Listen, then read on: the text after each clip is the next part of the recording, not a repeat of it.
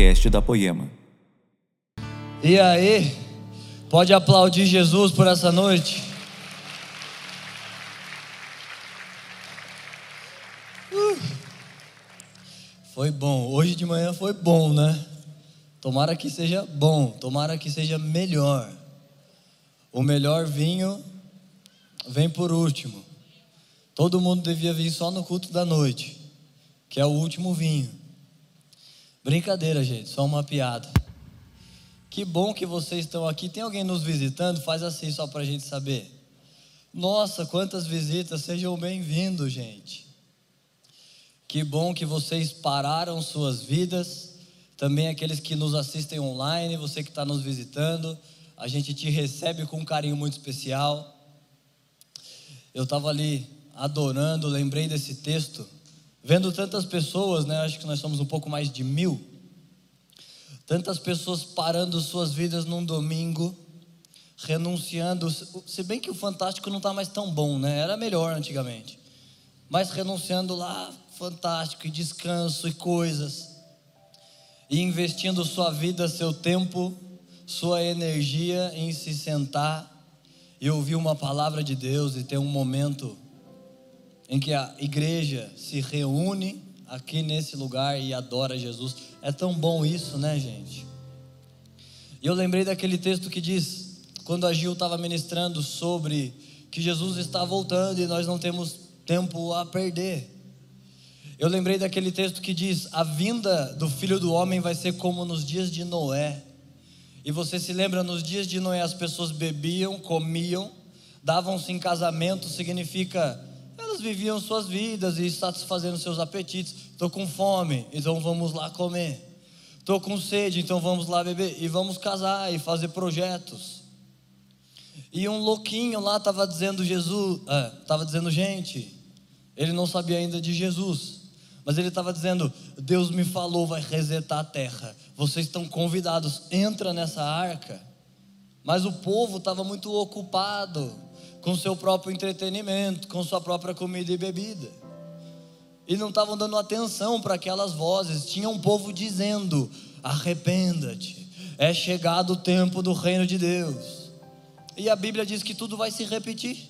A vinda de Jesus é como nos dias de Noé. Há profetas, há homens e mulheres dizendo: entra, porque a terra está prestes a acabar. Mas alguém está pensando: não ainda tem muito tempo, não vai acabar bem agora. Eu tenho meus projetos, minhas coisas a fazer. Eu não posso me render a Jesus agora. Mas que bom que você está se importando com isso. E você está investindo sua vida num lugar espiritual. Enquanto um mundo está satisfeito o suficiente, que tanto faz se Deus vem, se Deus visita eles, se eles crescem na palavra de Deus tanto faz. Desde que eles têm dinheiro para comer, beber, viver sua vida. Então é uma alegria, uma honra para mim estar com pessoas que se importam, com pessoas que se levantaram das suas, das suas casas. Você sabe que a palavra igreja, que significa em grego chamados para fora, significa, né, alguém usa esse texto para um evangelismo, tudo bem, Lá na soma da Bíblia está certo. Mas essa palavra não significa chamados daqui para fora. Significa chamados para fora das suas casas, para uma reunião, para uma congregação, uma assembleia de santos. Então vocês não vão, vocês não vêm ver santos que estão aqui no púlpito, porque não tem clero no púlpito e leigo nas cadeiras, mas uma assembleia de santos de pessoas que Deus tem chamado esses últimos dias. E elas dizem: Senhor, não, eu vou. Eu sei que o Senhor está voltando. Mesmo que o mundo parece te esquecer, mas eu não, Senhor. Mesmo que o amor de muitos vai se esfriar, mas eu não. Eu vou me levantar e eu vou lá nessa reunião. E eu vou adorar um pouco mais. E eu vou ouvir a palavra um pouco mais. E você vai lá defendendo sua paixão defendendo sua santidade. Que bom que você está fazendo isso, gente. Parabéns para vocês. Ah, Vocês sabem que nós estamos com essa mensagem indo para o fim de uma série chamada Milagres. Então nós já vimos muitos por aqui, não só nessa série, Deus é livre de fazer milagres sempre que Ele quiser. Então você está aí sentado com pessoas, você não sabe quem é, mas eu sei de várias. Pessoas que foram curadas de câncer, pessoas que foram restauradas na vida financeira, na vida emocional. Pessoas que estavam lá orando, falando: Não aguento meu marido, eu vou me divorciar, não dá mais para mim. E alguém profetizou: Não, Deus pode plantar amor de novo, Deus pode renovar de novo. Você lembra que esse foi inclusive o primeiro milagre da Bíblia? Jesus, em um casamento, multiplicou o vinho, transformou água para que houvesse mais vinho. E não é só uma história bonita, mas é uma história profética que significa para a igreja hoje, no seu casamento, se te acabar o vinho, vai ser muito chato. Porque vinho fala sobre alegria, fala sobre você estar feliz, sobre você estar leve, é um símbolo na Bíblia. Então, se o seu casamento estiver acabando, algumas pessoas ouviram há um Senhor que se você convida, ele pode trazer mais. Então eu vi, a gente está nos bastidores com as pessoas e tem um monte de milagres sentados aqui. E quem sabe no fim, se a gente repetir isso de manhã, quando a gente canta, hoje o meu milagre vai chegar. Quem sabe não seja o seu. Se você ajuda esse ambiente servindo com expectativa, se você tem um pouco falando, Deus, eu sei que é real, eu preciso de um milagre, de uma provisão de Deus. Então, se você pode pôr nessa mesa expectativa, você deixa o cenário mais favorável para que um milagre de Deus te alcance. Tem alguém nessa noite que precisa de um milagre? Levanta sua mão se você precisa. Metade precisa e a outra metade não sabe que precisa, mas vai saber até o fim da mensagem. Todo mundo que está aqui precisa de um milagre.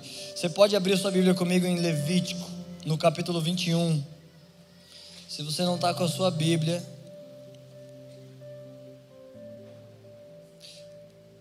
vira para o irmão que está do seu lado e diz: No fim desse culto, você vai lá na Poema Story e vai me semear uma Bíblia.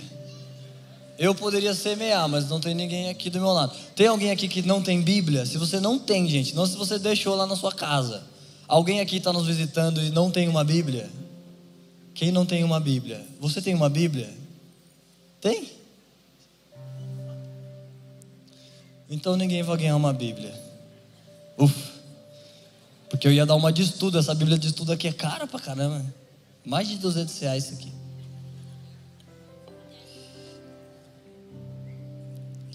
Gente, inclusive essa Bíblia, eu já falei um testemunho para vocês, eu falei a parte A.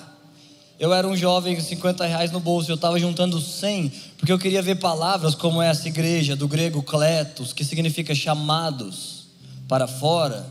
E eu queria aprender palavras do grego hebraico, que é a raiz original, né? Por exemplo, alegria em português significa alegria. Mas no grego, na Bíblia, se você clicar alegria, significa hilarotes que significa os olhos estão sorrindo e o coração está cantando. Olha como é mais bonito, gente.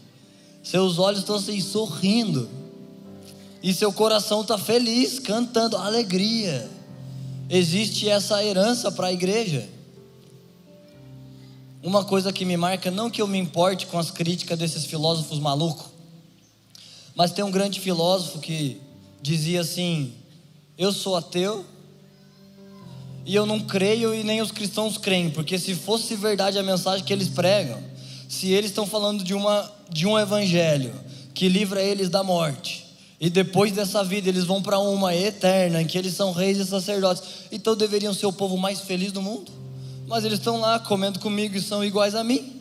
Os olhos deles não estão sorrindo, o coração não está cantando, eles não estão carregando essa esperança, mas isso é uma esperança que nós temos que carregar mesmo lá nos seus dias de trevas, nos seus dias de dificuldade, mas você precisa de um momento do seu dia se lembrar por alguns minutos: não, eu não sou dessa terra. O que o Senhor tem para mim vai muito além disso. Aflições não vão calar minha alegria, dificuldades, empecilhos. Você ultrapassa todas essas coisas para que chegue lá no trono de Deus. Uma fumacinha que Deus sente o cheiro e fala: ah, tem alguém. O mundo está tão entretido com esse século, porque esse século é muito bom, né? Se você está insatisfeito, cansado, bota um Netflix, chama um iFood. Nossa, na minha época, para comprar droga, tinha que ser bandido. É muito difícil comprar droga. Agora está tão fácil. Um dia eu estava procurando na LX umas coisas que eu estava comprando. Estava vendendo uma biqueira na LX, pastor Levi. 30 mil. Rendimento de 8 ao mês. Então está tão fácil, está tão acessível. Por que, que eu estava falando isso mesmo, gente? Por que, que eu estava falando isso? É, vamos voltar para essa parte. E eu era lá um jovem, tinha 50 reais e eu queria juntar 100 para comprar essa Bíblia, mas era um momento de ofertório e eu falei: não, preciso ofertar, mas só tenho 50, mas já estou tão perto. Só falta mais 50. Mas eu no fim eu acabei que eu ofertei. E a parte A, eu conto para vocês, ofertei no meio da adoração. E ninguém viu, ninguém sabe disso que eu estava passando, ninguém sabe quanto eu dei. Só põe no envelope, botei dentro da caixinha. Mas no meio da adoração, Mark Schubert vai até mim, põe a mão no meu coração e diz: O Senhor manda te dizer, eu vi sua oferta de sacrifício. Para vocês que nos visitam, Mark Schubert é um, um pai da nossa família espiritual e ele é gringo, então ele fala e quando eu falo dele, eu imito o sotaque porque é muito mais poderoso do que o meu próprio sotaque. Até textos, eu gostaria numa igreja que ninguém me conhece, pregar o tempo inteiro com o sotaque do Schubert. Tudo seria mais profundo. Então ele profetizou: O Senhor viu sua oferta de sacrifício. E eu caí no chão, falei: Nossa, o Senhor viu, porque foi um pouco um sacrifício. Eu falei: Deus, nossa, agora para eu ver 50 um de novo, e já perdi a esperança da Bíblia. Mas a parte B que no dia seguinte, o Leandro ia lá em casa, a gente ia viajar, sei lá, não lembro. Sei que ele chegou, olhou para mim e falou carinhosamente: Ô, oh, trouxe uma parada para você. Pega lá no carro. falei, ah, é, é mesmo? Fui lá, ele está lá no porta-luva, tinha essa Bíblia no porta-luva. Eu falei, não. Ontem eu estava pensando, eu queria essa Bíblia, dois dias atrás. Eu falei, mano, essa Bíblia é minha, e me deu essa Bíblia que tinha palavras gregas e hebraicos, algumas vezes aparece, né?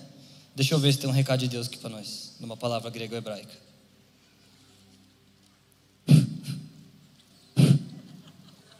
Não tem, fica aí só com sopro de Deus mesmo. Não está aparecendo palavra aqui, gente. Mas se você precisa de uma Bíblia de estudo, pega essa, é muito boa. Hoje está super cara, né? Mas era 100 reais e era caro também. Então, Levítico 21, onde você abriu, verso 18, olha o que diz: Pois nenhum homem se achegará a Deus em quem tiver alguma deformidade, como homem cego, ou coxo, ou de nariz chato, ou de membros muito compridos, ou homem que tiver pé quebrado, ou mão quebrada, ou corcunda, ou anão, ou que tiver ferida na pele, ou que tiver testículo quebrado, então, quem sabe, fica com esse texto na sua mente que a gente vai falar dele. Mas quando a gente fala de milagres, então você está pensando na sombra de Paulo que curava enfermos, no lenço dos apóstolos. Imagina os apóstolos, choraram lá num culto, passa o lenço na cara, bota no bolso.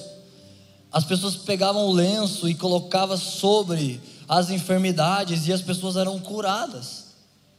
Paulo pregando um dia demora demais na pregação, e Lucas faz questão de escrever Paulo alongando-se na pregação. Depois Lucas escreve Paulo demasiadamente longo. Certeza que esse que, que Lucas estava assim, falando, Paulo, deixa eu pregar hoje. Não, Lucas, eu estou com uma palavra aqui. Pô. Não, Paulo, mas você pregou outro, deixa eu pregar. Não, Lucas, segura aí, pô. Sou apóstolo, eu vou fundamentar os caras. Porque, gente, está lá em Atos. Lucas fala quatro vezes que Paulo demorou. E Lucas escreve: o Eutico não aguentou o longo discurso de Paulo. Lucas escreve e caiu da janela. Paulo desceu, olhou, a Bíblia diz que estava morto.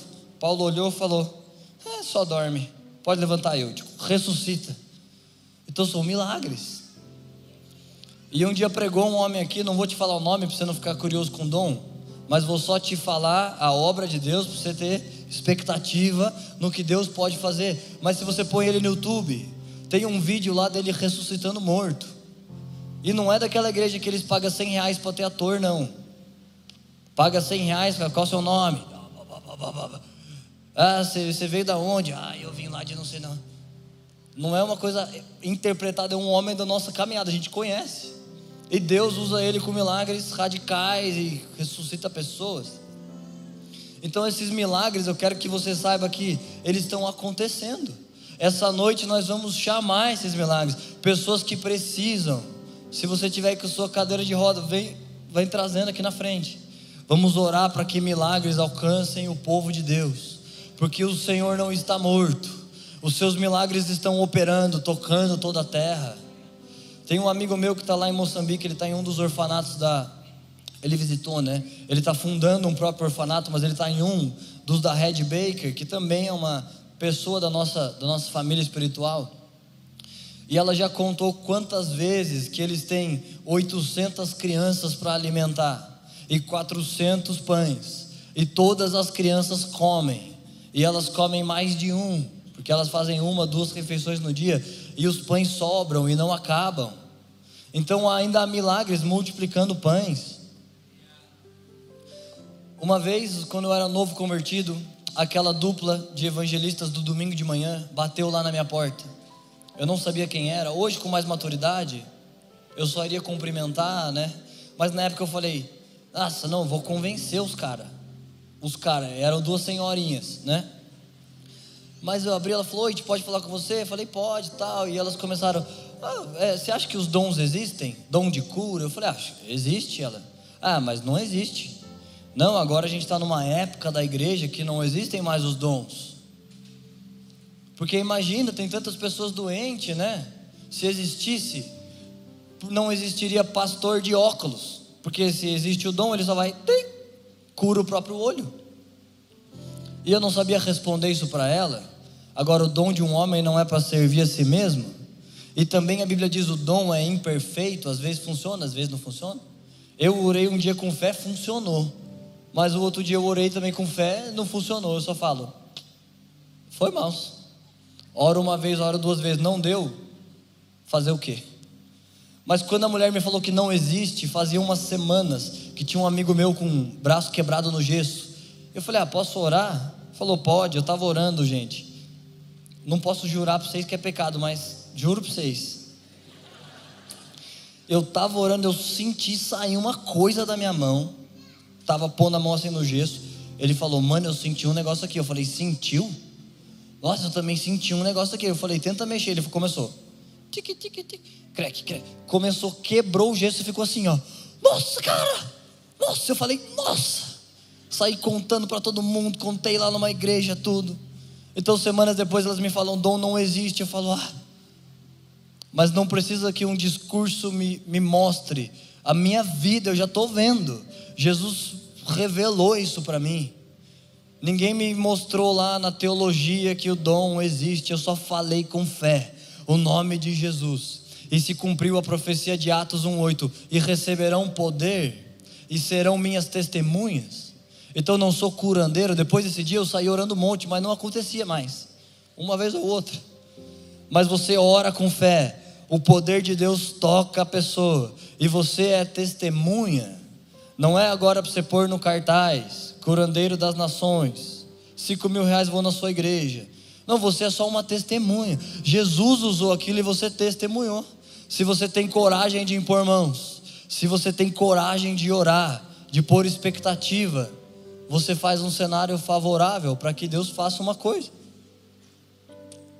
Então esses milagres estão acontecendo, quem sabe você, seu olho não viu, mas eles estão acontecendo.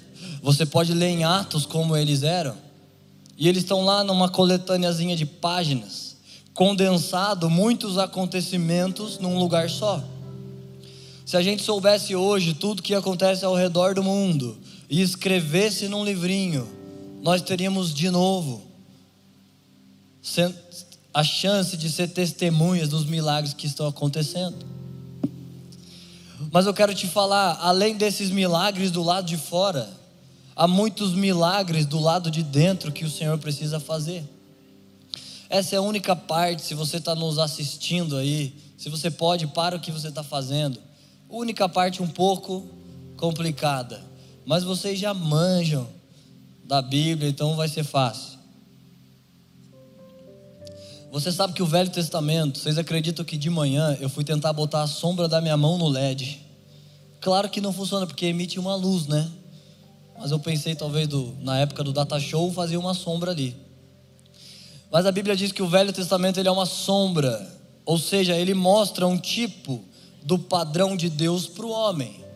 Deus diz, gente, eu quero que vocês adivinhem o que é isso aqui. Todo mundo sabe, é uma mão. Não é uma mão, gente. Uma mão, né? Nossa, é muito boa essa piada, vocês não acharam engraçada? Todo mundo sabe que é uma mão, mas você não sabe quantos anos tem, você não sabe se eu como unha. Você não sabe se eu tenho rugas, você não sabe se é homem ou mulher. Mas você sabe de um tipo de padrão, é uma mão e tem cinco dedos. Então o Velho Testamento é uma sombra, ele está mostrando um padrão de Deus para o homem. Mas ele apontava para o novo. Então, com o novo, você tem a herança completa de Deus antes de Deus ir para o plano espiritual, o Senhor deixou uma herança para nós. Se o seu pai é muito rico, eu tenho um amigo, ele falou, cara, eu estou pobre agora, mas se o meu pai morrer, nossa, eu vou ficar muito rico. O pai dele mora em outro país e tudo. Então, se ele está no testamento, ele realmente vai ficar muito rico. Mas se você tem um pai muito rico e ele não escreve, você não vê no testamento que quando ele morre a herança é sua, aquilo não afeta a sua vida. Você não acessa, ele tem milhões, mas você nunca vai acessar, porque o testamento não está na sua mão. Você não vai lá no cartório e fala, gente, quem me viu passar na prova e não me ajudou, agora eu sou rico. Você precisa acessar o testamento. Então a Bíblia é dividida Velho Testamento, Novo Testamento. As duas partes têm o que Deus deixou para a igreja.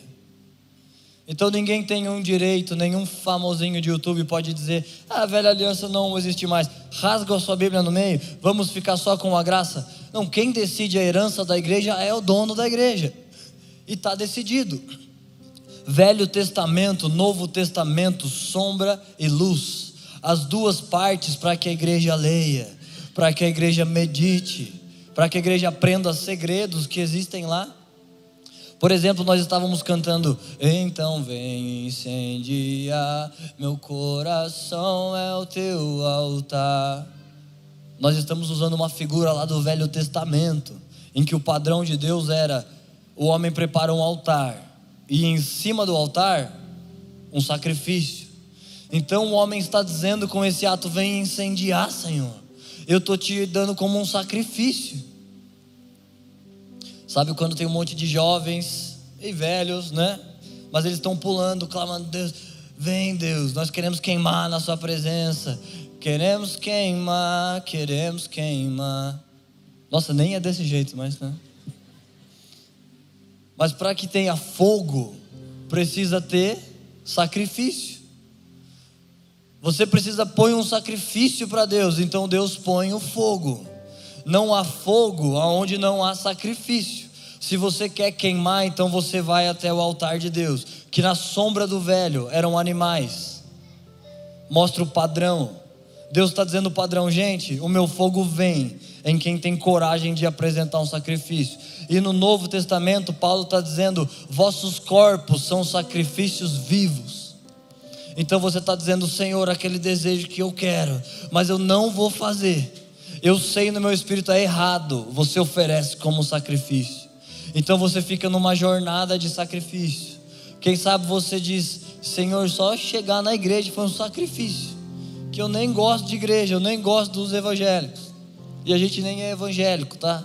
Mas era o que eu pensava. Eu via pessoas antes de eu ser convertido com Bíblia embaixo do braço. Eu falava: Nossa, ridículo. Os caras ficavam andando assim, ridículo. E eles falavam: A paz. Você falava: E eu achava mais ridículo, falei, que paz. Mas é legal esse cumprimento, é bonito, né? Às vezes eu faço. Mas eu achava ridículo. Um dia eu fui numa igreja, já foi um tipo de sacrifício. Eu falei, vamos ver se Deus vai falar comigo.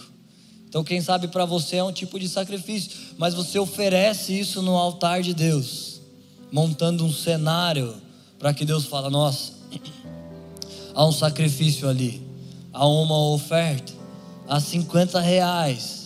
Não é o valor, tá, gente? Eu só tô falei meu testemunho, não para vocês pensarem, nossa, que bonzinho, é Deus que. Eu só falei para você saber e se inspirar e para você ver como Deus está falando com pessoas. Como Jesus falou, você sabe que ele jejuou porque ele falou.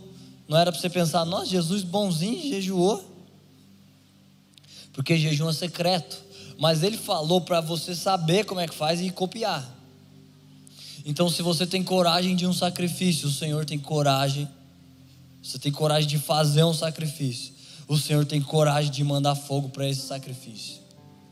E quando eu estava montando essa mensagem, não sei se você sabe, mas eu tenho duas filhas, né? Inclusive a segunda filha minha. Fiquei super famoso lá no hospital, porque nasceu num carro. A caminho do hospital nasceu no banco de trás e foi uma história emocionante. Em algum lugar eu contei isso. Mas eu tenho duas filhas, então quando dá meio-dia, a gente já acordou de madrugada. Já fiz uma mão, uma mamá troca fralda, outra fralda, uma chora, pega no colo, a outra chora, troca e suja coisa. Meio-dia eu já estou exausto. Pensando, nossa, falta ainda 10 horas para eu dormir. Ainda tenho um monte de coisas para fazer toma cafeína, faz coisas. É muito difícil a logística com duas nenéns. Então eu estava lá arrumando um tempo de montar essa mensagem com o meu caderninho. Levei lá em casa a Catarina, minha filha de um ano e meio, num parquinho e tem uma ponte. É uma história simples, mas eu quero usar isso nessa mensagem. Tem uma ponte suspensa lá no parquinho, né? Uns metros assim do chão.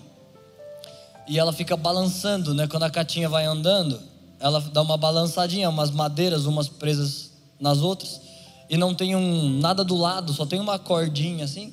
Então vai balançando, se você cair, vai machucar.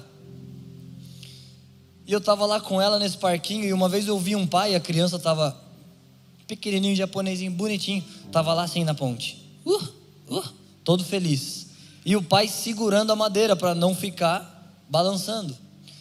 Só que eu estava lá com a catinha e quando ela está andando, a madeira balança e eu deixo ela. E não só eu deixo balançar, como às vezes ainda eu cutuco a madeira. Para a madeira fazer assim. A Lília não sabia disso até hoje de manhã que eu falei na pregação. Ela estava assistindo e descobriu. Porque mãe é um pouco mais sensível, quem sabe ela não conseguiria, mas eu consigo. Catinha tá assim, eu ainda faço. Ela, uh! E ela já caiu. É. ela já caiu até. E eu sei, na boa intenção, eu queria a, a, talvez segurar a madeirinha para ela, porque a travessia, a jornada dela vai ser bem mais tranquila, do lado de fora. Só que ela cai e ela fica assim para mim. Falou, levanta, filha. Falou, não, filha. Você pega suas perninhas, ó, ó, você levanta. Aí ela vai, ela levanta. Então eu não segurei a ponte do lado de fora, mas eu estou treinando que ela é pequenininha. Para ela, gente, sei lá, é como um grande obstáculo para você. Na vida dela, o ursinho dela sumiu, que às vezes some. E uma vez ou outra até eu que escondo. Parece que eu sou mal, né? Que eu tô só falando essas histórias isoladas, mas não é isso, gente. É que ela fala: eh, "Cadê?" Eu falo: "Cadê, filha? Vamos procurar." Eh, ela quer que apareça na mão dela. E eu posso fazer, eu posso fazer assim? Pego o Fredinho, dou na mão dela. Só que eu prefiro que ela vai lá procurando, que ela sabe lidar com frustração, que ela levanta da ponte, que ela levanta e fala, não, eu vou, e que ela enfrenta o medo, e que ela tem um equilíbrio, porque é difícil aquela ponte. Eu fui andar nela esses dias e não é fácil. Eu fui atrás da catinha, e eu fui lá andando, e claro, né, para mim não é tão difícil, mas para uma criança só que eu deixo porque o que eu quero fazer para ela é do lado de dentro, que ela tem mais equilíbrio, que ela tem mais perseverança, que ela está treinando lá o corpinho dela para não cair. Então eu estou te contando isso porque Esse texto que nós lemos é uma sombra no Velho Testamento, o padrão de Deus. Sacerdotes não podem ter nariz chato, assim, nariz amassado. E você sabe que isso não é literal? Não significa isso para nós. Senão, vocês já viram o nosso guitarrista? O nariz dele é um nariz chato, assim, nariz chato. Então você iria na rua falando: Ah, esse aqui não vai ser sacerdote, não vai ser sacerdote, vai para o inferno, vai para o inferno, tudo no nariz torto. Mas não é literal, aquilo é uma sombra. Mas na luz você atravessa milênios. Então, com a revelação de Deus, o padrão de Deus está dizendo: sacerdotes não podem ter sua percepção, seu faro prejudicado. Precisam perceber o ambiente que eles estão. Porque você sabe que Deus não fica ouvindo idiomas, Deus não vê quando a gente está afinado, desafinado. Nós cantamos para Deus, afinado ou desafinado. O que Deus recebe é um cheiro, como um incenso suave. E os sacerdotes de Deus, eles precisam estar tá com o nariz perfeito, pronto para perceber se o cheiro que nós estamos fazendo subir, se isso é um cheiro bom a Deus porque você sabe que nem sempre é. No livro de Amós, Deus diz: profeta, já que o povo não me escuta, mas você me escuta, diz para o povo que eles cantam, eu tampo o nariz.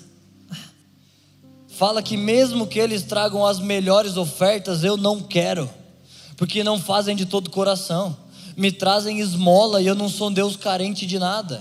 Sua oferta não é para ajudar Deus, sua oferta é para render o seu coração, o seu sacrifício. E você diz: Senhor, eu invisto na Sua obra e eu faço parte do mover de Deus que o Senhor está fazendo na terra. E eu dou como sacrifício aquilo que me custou tanto.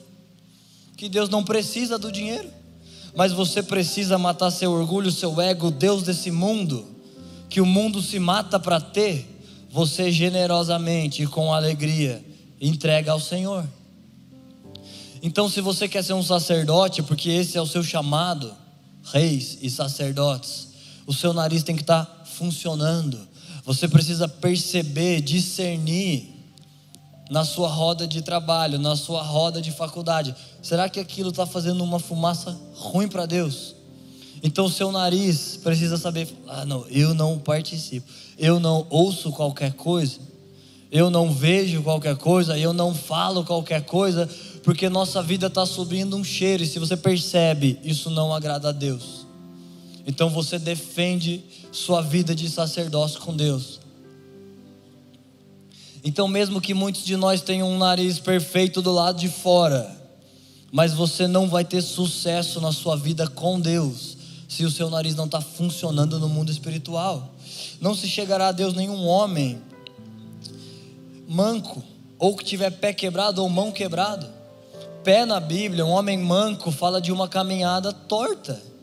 Então Jesus está voltando, ele está ajustando os seus últimos passos para a consumação dos séculos.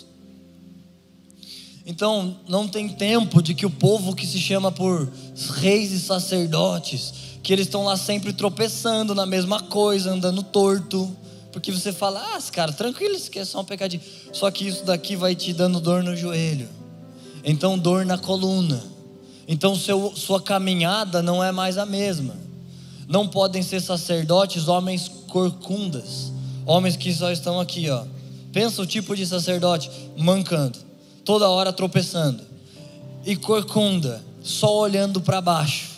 Só olhando de um jeito baixo para as coisas só com uma visão dessa terra, com uma visão desse mundo. Então o coach posta 10 metas para 2020. Você vai lá, põe na agenda. Ah, isso é isso que eu preciso mesmo. Vou investir o dobro, vou, vou trocar de carro, vou emagrecer 20 quilos. E faz isso, gente. Emagrece, faz essas coisas, super legal. Mas como que nossas metas são de homens que estão corcundas? Eles só veem coisas da terra. Eles só pensam coisas desse mundo eles estão reféns de reputação humana. Eles não olham para cima, eles não estão vendo o que o Senhor está fazendo dentro de nós. O sacerdote também não poderia ser anão, Na, no padrão da sombra do velho, não poderia ser baixo. O que significa para nós? Deus nos chamou como reis e sacerdotes. Nós não somos melhores, nós não somos maiores, mas aquele que habita em nós é maior do que o que habita no mundo. Você não está numa baixa estatura dizendo, nossa, se o mundo puder me ajudar, se puderem me doar alguma coisa. Não, mas você é como rei sacerdote como Paulo. Paulo diz: não possuindo nada, mas enriquecendo a muitos. Abatido por fora, desanimado, afligido, mas por dentro, renovado dia após dia. Aquele que habita em nós é maior do que o que habita no mundo. Deus te deu uma estatura espiritual que a sociedade não vê. Não poderiam ter sacerdotes cegos então não podem ter hoje pessoas que não enxergam como Deus enxerga, pessoas que não veem a realidade de Deus. Você acha que essa sociedade vê? Você acha que ela respeita a estatura espiritual? Essa sociedade não vê, gente. E eu não estou falando que eles são maus, que eles, eles precisam ser tocados por nós, pela missão da igreja.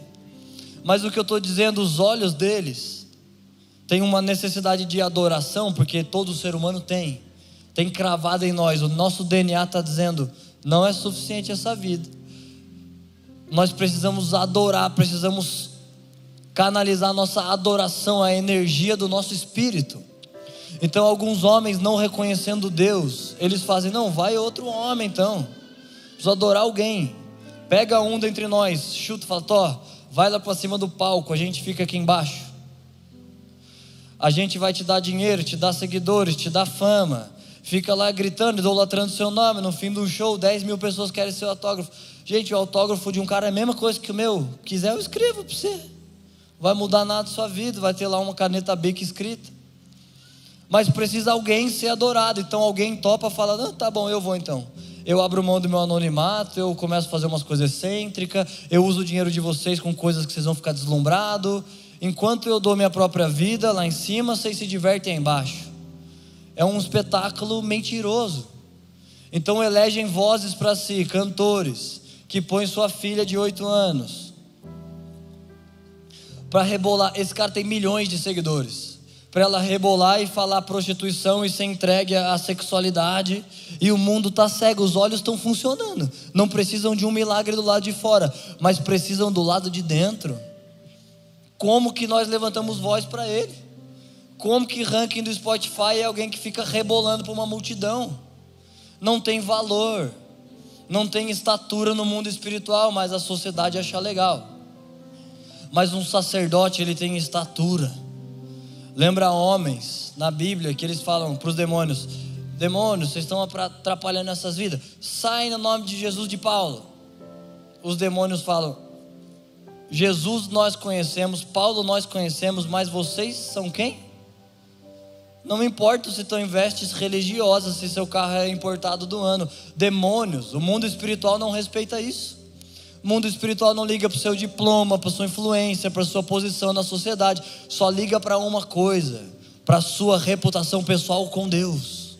O que Deus vê quando Ele esquadrinha, quando Ele sonda seu coração. Então, sacerdotes, eles receberam de Deus autoridade, eles não são pequenos. Mesmo se você é uma viuvinha pobre, se sente pequena, mas o Senhor te tem em grande estima, se você dá tudo que você tem, se você ama o Senhor.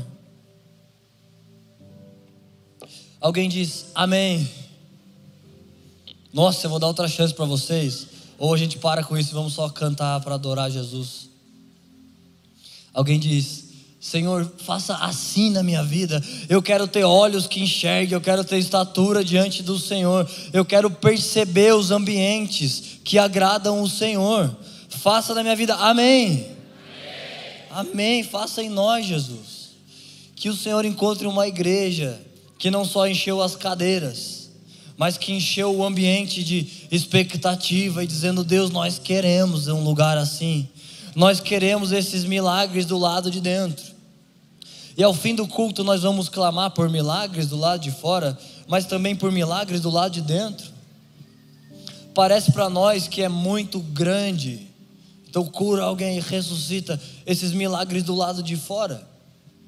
Mas muitas vezes, assim como eu estou lá na jornada da minha Sweet Cat, muitas vezes Deus poderia fazer uma coisa do lado de fora que te faz ter uma travessia mais tranquila. Mas muitas vezes o que Ele quer é que a travessia fique um pouco conturbado, porque Ele está fazendo um milagre dentro de você. Não podem ser sacerdotes de mãos quebradas, significa mãos na Bíblia, suas obras. O Senhor chamou para si um povo de frutos, um povo que apresente a Ele não mãos vazias, mas obras, Senhor, nós fizemos no Seu nome. E de mãos quebradas nós vamos ouvir: Eu não conheço vocês. Um sacerdote não pode me servir sem excelência, sem firmeza. Aquele que pega no arado e olha para trás não é digno de mim. Então você deposita a sua vida, serve o corpo de Cristo, serve o Senhor no lugar que Ele te plantou, com mãos firmes, com pés firmes, apresentando uma obra para Deus, que a Bíblia diz: o fogo de Deus vai testar nossas obras e vai mostrar se elas eram de madeira, feno, palha ou ouro e pedras preciosas. Então, de mãos quebradas, é difícil que sua obra está inteira. Você lembra como Deus diz para a igreja de Laodiceia? Ele escreve: Gente, vocês pensam, não temos falta de nada. Vocês dizem no interior de vocês: somos ricos em obras e já somos grandes. Não precisamos mais de nada. Já somos líderes de líderes, já, né? Essa palavrinha é mais, né? Quem está precisando, está nas drogas, está desesperado. Mas eu não, Senhor. Eu já sou da igreja e tudo. Mas o Senhor diz: são cegos, pobres e nus.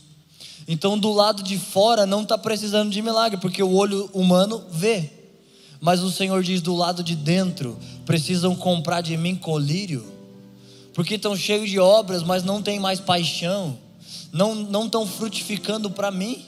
Eu não queria só um bando de escravos que falar, ah, Senhor, quer dinheiro? Toma. Ah, quer que eu vou na igreja? Vou servir o staff. Ah, cara, porco, cola chiclete debaixo da cadeira. Não, você tem que servir com amor, Jesus. Ora pelo chiclete para o cara se converter, porque realmente, gente, se você tem coragem de botar um chiclete embaixo da cadeira, bom fim não há de ter. Se você não se arrepender, né? Se você não se arrepender. Então você está trabalhando para o Senhor com amor, porque é assim que o Senhor recebe nossos frutos. Olha a última coisa do texto. Também não podem se achegar os que tiverem testículos quebrados Sabe o que significa? Os sacerdotes de Deus, eles precisam reproduzir. Você lembra na parábola dos talentos? E também a Bíblia diz em Apocalipse: o Senhor deu dons, deu dons aos homens. Você tem um dom. Todo mundo que está sentado recebeu um dom de Deus. E talvez você pode dizer, nossa, mas qual será? Porque eu não sei curar, eu não sei pregar, mas há um dom, há uma paciência, há um tipo de habilidade, há um amor que você tem, há alguma coisa que você tem. Um dia tinha um cara que me ajudava nos treinos lá na academia, o cara super simpático da academia. Tinha um super carisma e a gente conversava às vezes, né? Sempre estava conversando. Eu falei, cara, todo mundo gosta de você, né? Você é muito simpático, muito legal. A menina novinha, a senhora, o cara grande, bravo, o cara feliz. Todo mundo gosta do cara, o cara é muito simpático. Eu queria ser feliz, simpático, que nem esse cara. Todo mundo gostava dele. E ele falou: Ah, cara, tá ligado, né? Essas minas pira na balada é sucesso. Eu falei: É, nossa. Agora, eu, tô, eu já estava um pouco amigo dele, né? Eu falei: Nossa, que legal. Agora, isso que você tem é um dom de Deus que não serve para atrair mulheres. Você pode usar para isso, vai funcionar. Porque é um dom de um carisma, de uma simpatia, mas a Bíblia diz: aquele a quem foi dado será cobrado. Então você recebe um dom de Deus. E se você usou o dom de Deus para falar, ah, eu sou genial, cara, montei uma franquia, ganho milhões, é para isso que você usou o dom de administração? Porque Romanos fala sobre esse dom, mas ele não serve para levantar seu nome, ele serve para levantar o nome de Jesus o Senhor te deu uma maturidade, um carisma, uma coisa que pode ser fora do comum, mas não serve para você ficar acumulando glória de homens. Serve para você render aos pés de Jesus e levantar o nome dele. Então todos nós recebemos dons. E todos nós, como sacerdotes, precisamos multiplicar, reproduzir, fazer sucessão daquilo que Deus depositou em nós. Por isso, os sacerdotes não podem estar prejudicados na sua reprodução. Eu estou viciado numa música do Thales. Eu vicio tipo assim: coloco uma música, escuto 500 vezes. Uma música dura uns 10 dias lá em casa, né, Lili?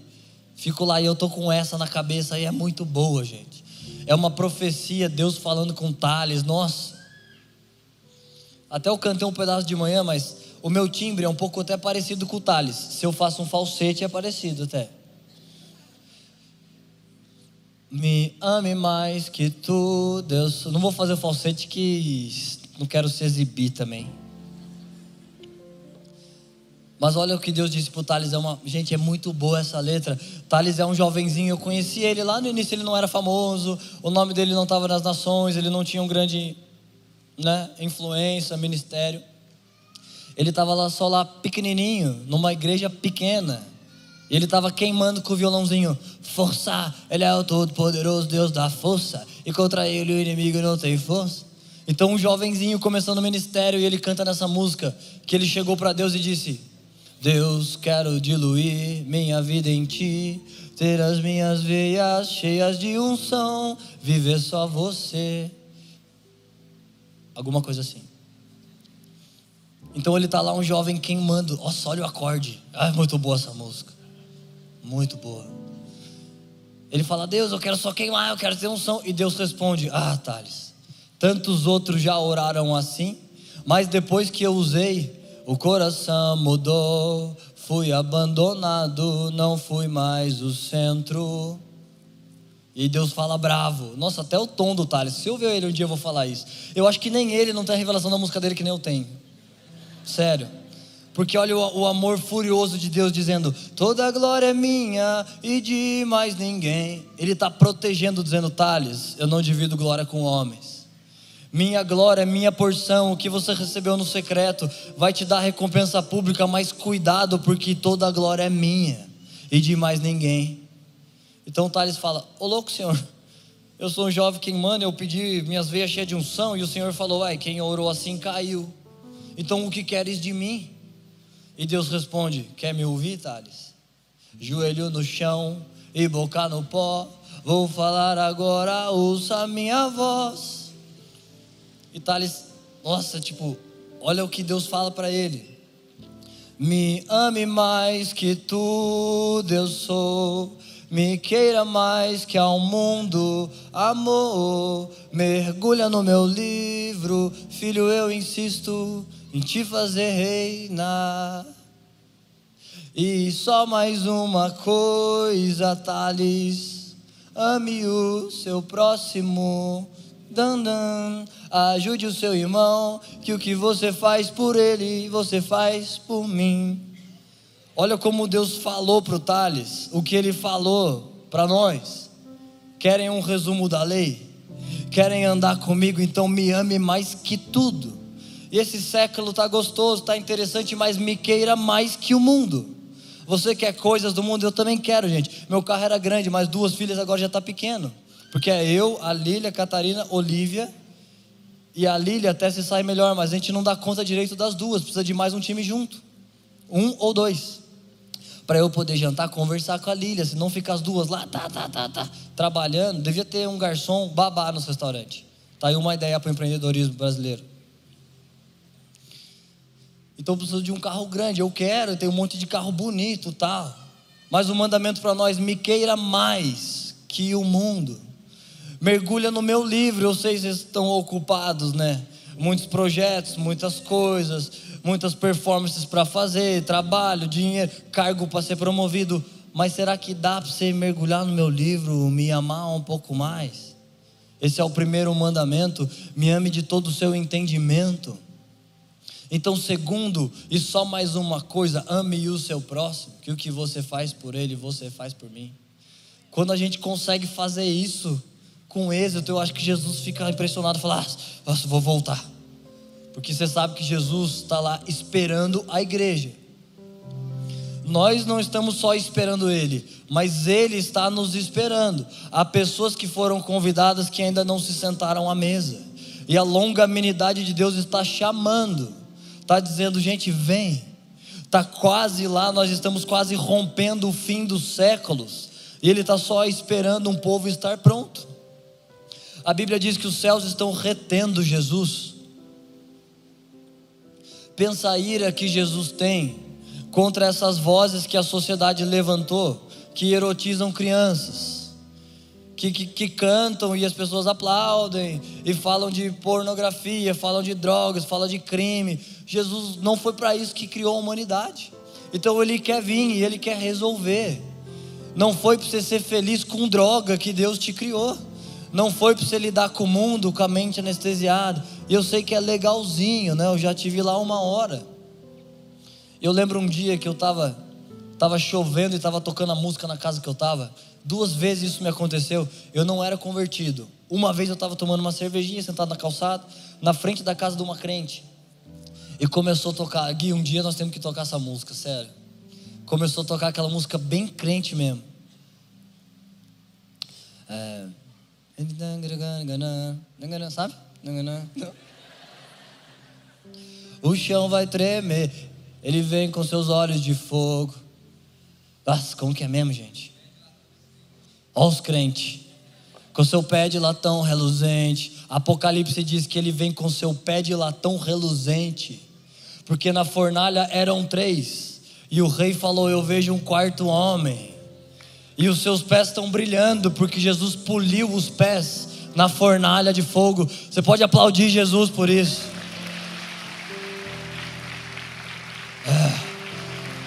Pensa isso, gente.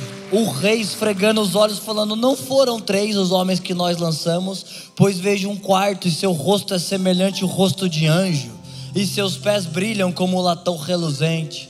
Jesus só aqui na fornalha, tchum, polindo os seus pés. Com seus pés de latão reluzente, vem marchando com a sua bandeira. Tem o cetro de ouro e a espada nas mãos. Nossa, está quase um musical a pregação de hoje. Eu gosto.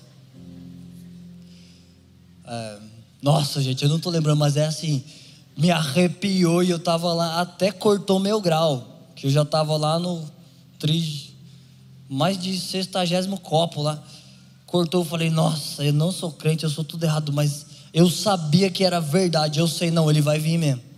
Ele vem no cavalo branco. Eu sei, estava falando todas aquelas letras, eu já tinha ouvido em algum lugar, sua coxa está escrito Rei dos Reis, tem o cetro de ouro e a espada nas mãos. O chão vai tremer, o céu vai se abrir, e os anjos de Deus vão descer e subir. O chão vai tremer. Ó, falsete, só para vocês sentir. E eu estava falando, Deus, eu sei que é verdade. Me deu um temor que eu não mudei de vida, mas eu sei, é verdade. E uma outra vez eu estava na chuva com o cigarrinho na mão, falando, Deus, e estava tocando essa música. Eu tenho a marca da promessa que Ele me fez. Se tentam destruir-me. Eu olhei para o cigarro e falei, ó, malditos, os caras tentam destruir eu, Deus zombando da minha fé. E eu lembro que eu orei e falei: Deus, se é de Deus mesmo, se eu vou ser crente e tudo, faz que a chuva apague esse cigarro. Orei, puxei, estava aceso ainda. Falei: Ah, maldito. Só que eu estava de joelho, gente. Estava uma chuvinha, não era tempestade, mas era uma chuva. Eu falei: Deus, ah, se eu estou trazendo desgosto para o Senhor, mas um dia eu vou ser crente. Um dia eu vou fazer isso, eu não vou mais fumar, eu não vou mais fazer coisas, porque eu sabia lá no meu interior, não foi para isso que Deus me chamou.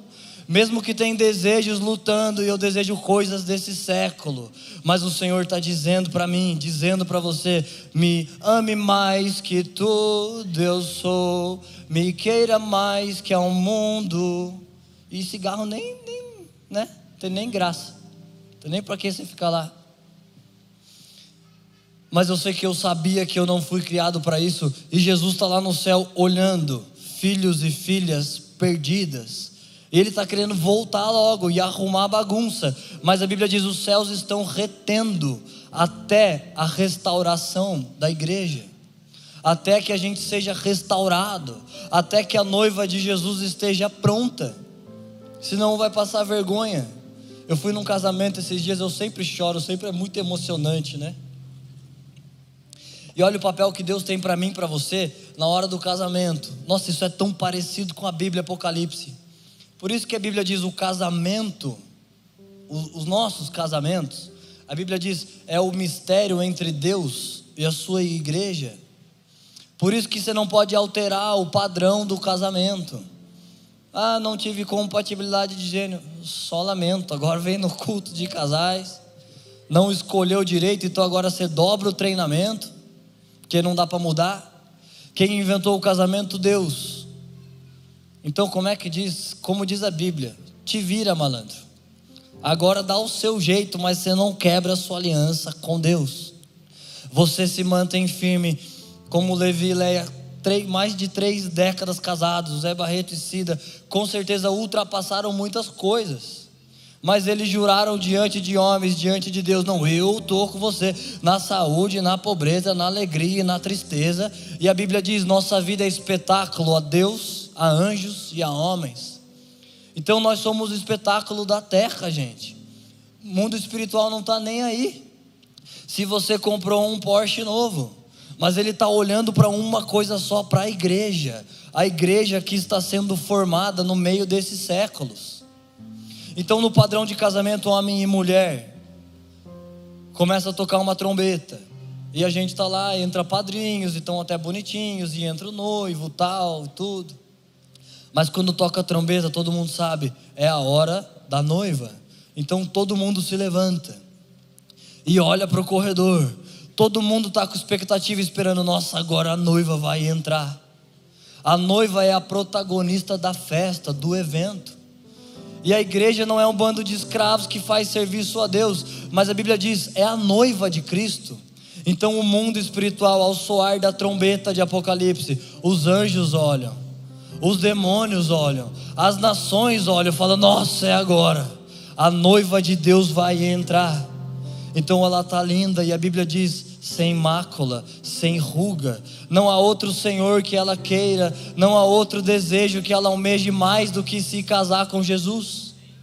Então, todos esses milagres do lado de dentro, que seus olhos são abertos, que o seu caminhar está reto, que a sua perna está funcionando, é para que a noiva esteja pronta para atravessar o corredor. Então, o noivo e a noiva serão um e o plano de Deus vai estar completo na terra. Esse é o chamado que você tem, que nós estamos te anunciando nessa noite. Alguém, como nos dias de Noé, fala: Ah, é nada, doideira, eu nasci para ser muito louco mesmo. Mas vai ser como nos dias de Noé. Tomara que quando tem um pinguinho de chuva, dê tempo de você entrar, porque no dilúvio não deu. Mas quem sabe longanimidade de Deus? Quem sabe ela não está te chamando hoje para você viver isso? E um último texto que eu quero ler, antes de a gente ir para action mesmo. Salmo 103.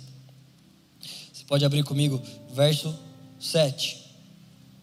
O Senhor fez notórios os seus caminhos a Moisés e os seus feitos maravilhosos aos filhos de Israel. Presta atenção, é a última coisa que eu quero ministrar com vocês.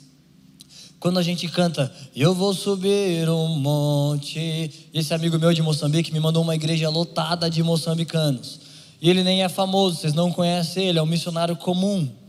Eu fui na casa dele, é uma casa super simples. Se você olha do lado de fora, só um vaso de barro. Mas do lado de dentro há um tesouro que Deus depositou. Então, uma igreja cheia de moçambicanos dizendo: Eu vou subir um monte e vou ficar lá até te encontrar. O que nós estamos falando, eu sei que você já cantou isso. Então você está refém das suas palavras junto comigo, que eu também já cantei. O que nós estamos falando é que o povo de Israel teve medo e não quis subir. Então o povo de Israel viu os milagres do lado de fora, viu que caiu o pássaro para eles comerem, viu que caiu o maná viu que a coluna de fogo aquecia, viu que a nuvem deixava fresco. Eles viram milagres do lado de fora. O Senhor fez notório os seus caminhos a Moisés e seus feitos maravilhosos aos filhos de Israel. Então os filhos de Israel viram milagres do lado de fora, mas Moisés, o Senhor fez notório os seus caminhos a Moisés. Os caminhos, aquilo que Deus gosta, os segredos de Deus. E nós queremos também os milagres.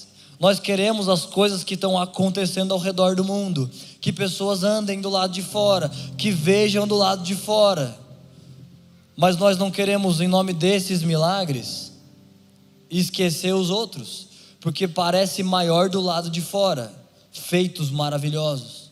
Mas para quem sobe ao monte, há uma coisa além de feitos maravilhosos. Há caminhos do Senhor. E Ele está muito preocupado que sua jornada, mais do que facilidades do lado de fora, que a sua jornada te amadureça do lado de dentro. E que você alcance uma alta estatura de ser uma noiva de Jesus. Então você sabe como a Bíblia diz que dos nascidos de mulher, João Batista não teve ninguém maior que ele. E que milagres João Batista fez? João Batista não ressuscitou pessoas, João Batista não curou pessoas, mas João Batista pregou uma mensagem que converteu corações. João Batista preparou o caminho para aquilo que realmente importa. A Bíblia diz: se seu olho te faz pecar, seu braço te faz pecar, arranca. Melhor entrar no reino do céu mutilado do que no inferno inteiro. Então, mais do que feitos do lado de fora. E como nós já vimos tantas testemunhas, pessoas que não podiam engravidar, então Deus deu filho. Pessoas que tinham problema em milagres invisíveis, esses que parece que você não vê. Como a primeira vez que eu visitei uma igreja, eu cheirei cocaína no meu quarto. Sentei na última feira, falei, ah, vamos ver se esse cara me convence e eu viro crente. Então ninguém estava vendo, mas dentro de mim estava acontecendo um milagre e, e homens já tinham me dito que era errado. E eu já sabia, mas a teoria não tinha poder de me mudar. Mas o Espírito de Deus me dizendo: não, você vai passar, você vai vencer. Não foi para isso que eu te chamei então não davam para ver do lado de fora, mas eu estava tendo meu coração convertido por Jesus.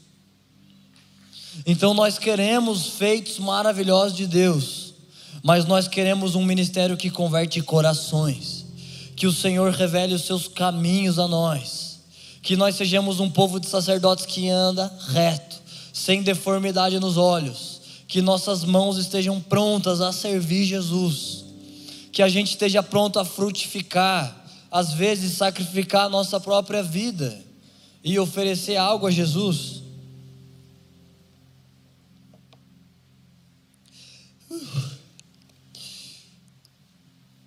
Então tem uma coisa que deixa isso muito favorável a Deus, esse ambiente de milagres. Você lembra no Novo Testamento? Isso é uma coisa muito preciosa, um pouquinho escondida na Bíblia. E às vezes Jesus fazia por querer. Os discípulos dizem: Jesus, por que você fala em parábolas? Jesus fala: Eu falo para que se cumpra a profecia de Isaías, que ouvindo não percebam, por causa do seu coração duro. Homens de coração duro, dizendo: é, não é bem assim. Então é uma parábola que pessoas falam: Nossa, eu fui tocado. E outras falam: Ah, nada a ver. Jesus falava em parábolas para que alguns vendo não percebessem. Mas quem tem fome, quem está lá procurando, caminhos de Deus são revelados. Quem tem coragem de subir o monte, Deus revela seus caminhos. Então tem essa história na Bíblia, no Novo Testamento, que havia um lugar de milagres, se chamava Tanque de Betesda. E anualmente um anjo vinha, agitava as águas, e quem caísse nas águas essa pessoa era tocada e ela era curada. Quantos conhecem essa história? Faz assim para vocês me ajudar um pouco. Metade conhece, metade vai conhecer. Então tinha um tetraplégico lá, Jesus fala: ah, Você você está aqui para ser curado? Ele, eu estou, Jesus, só que eu não me mexo, né? Então quando o anjo sacode as águas, alguém pula na minha frente. O povo nem para ter uma compaixão, né? O cara tetraplégico, o cara fala: Ah, sarmou, sou o próximo. O cara não vai andar. Mas então Jesus vai até esse homem e cura esse homem. Mas há uma coisa profética nessa passagem, e eu demoraria uma hora para falar, Toda a Bíblia está encaixada, somada de um jeito complexo, escondido, profundo. Porque a Bíblia diz que a glória dos reis, que somos nós, gente, está escrito em sua coxa: Rei dos reis. Os anjos não são reis, os demônios não são reis, só sobra nós. Rei de reis somos nós, Senhor de senhores somos nós. Você é Senhor da sua própria vida, da sua própria carne, que você diz não. Eu não sou escravo das minhas paixões, se minhas paixões querem o pecado, não. Eu mando aqui, como Davi mandou: Ah, minha alma louve ao Senhor. Minha alma está triste, mas não vai ficar. Louve ao Senhor agora, porque Ele é o Deus da sua salvação. Então você manda, você exerce um senhorio, não nos outros, canaliza isso aí para você mesmo. Então nós somos esses reis e senhores de Deus. E nós estamos desvendando os seus mistérios, e essa parte da nossa glória, quando eu estou lendo uma coisa na Bíblia, pela décima vez, eu estou lá buscando Deus, na décima primeira, me ajuda a ver uma coisa escondida, e alguma vez aparece, alguma vez brota das letras por detrás das letras uma coisa nova. Então demoraria muito para te falar todo o encaixe dessa passagem, mas só o que você precisa saber para a gente encerrar esse culto. Que no agitar de águas, quando as águas se agitam, isso é um lugar propício para que o Senhor faça milagres. E essas águas, quem tem poder de fazer isso não é um homem de microfone, eles vão subir aqui para nos ajudar. Mas a Bíblia diz que nós somos o templo. Vocês sabem, né? Nós somos o templo. Deus não habita em templos feitos por mãos humanas. Nós somos o templo.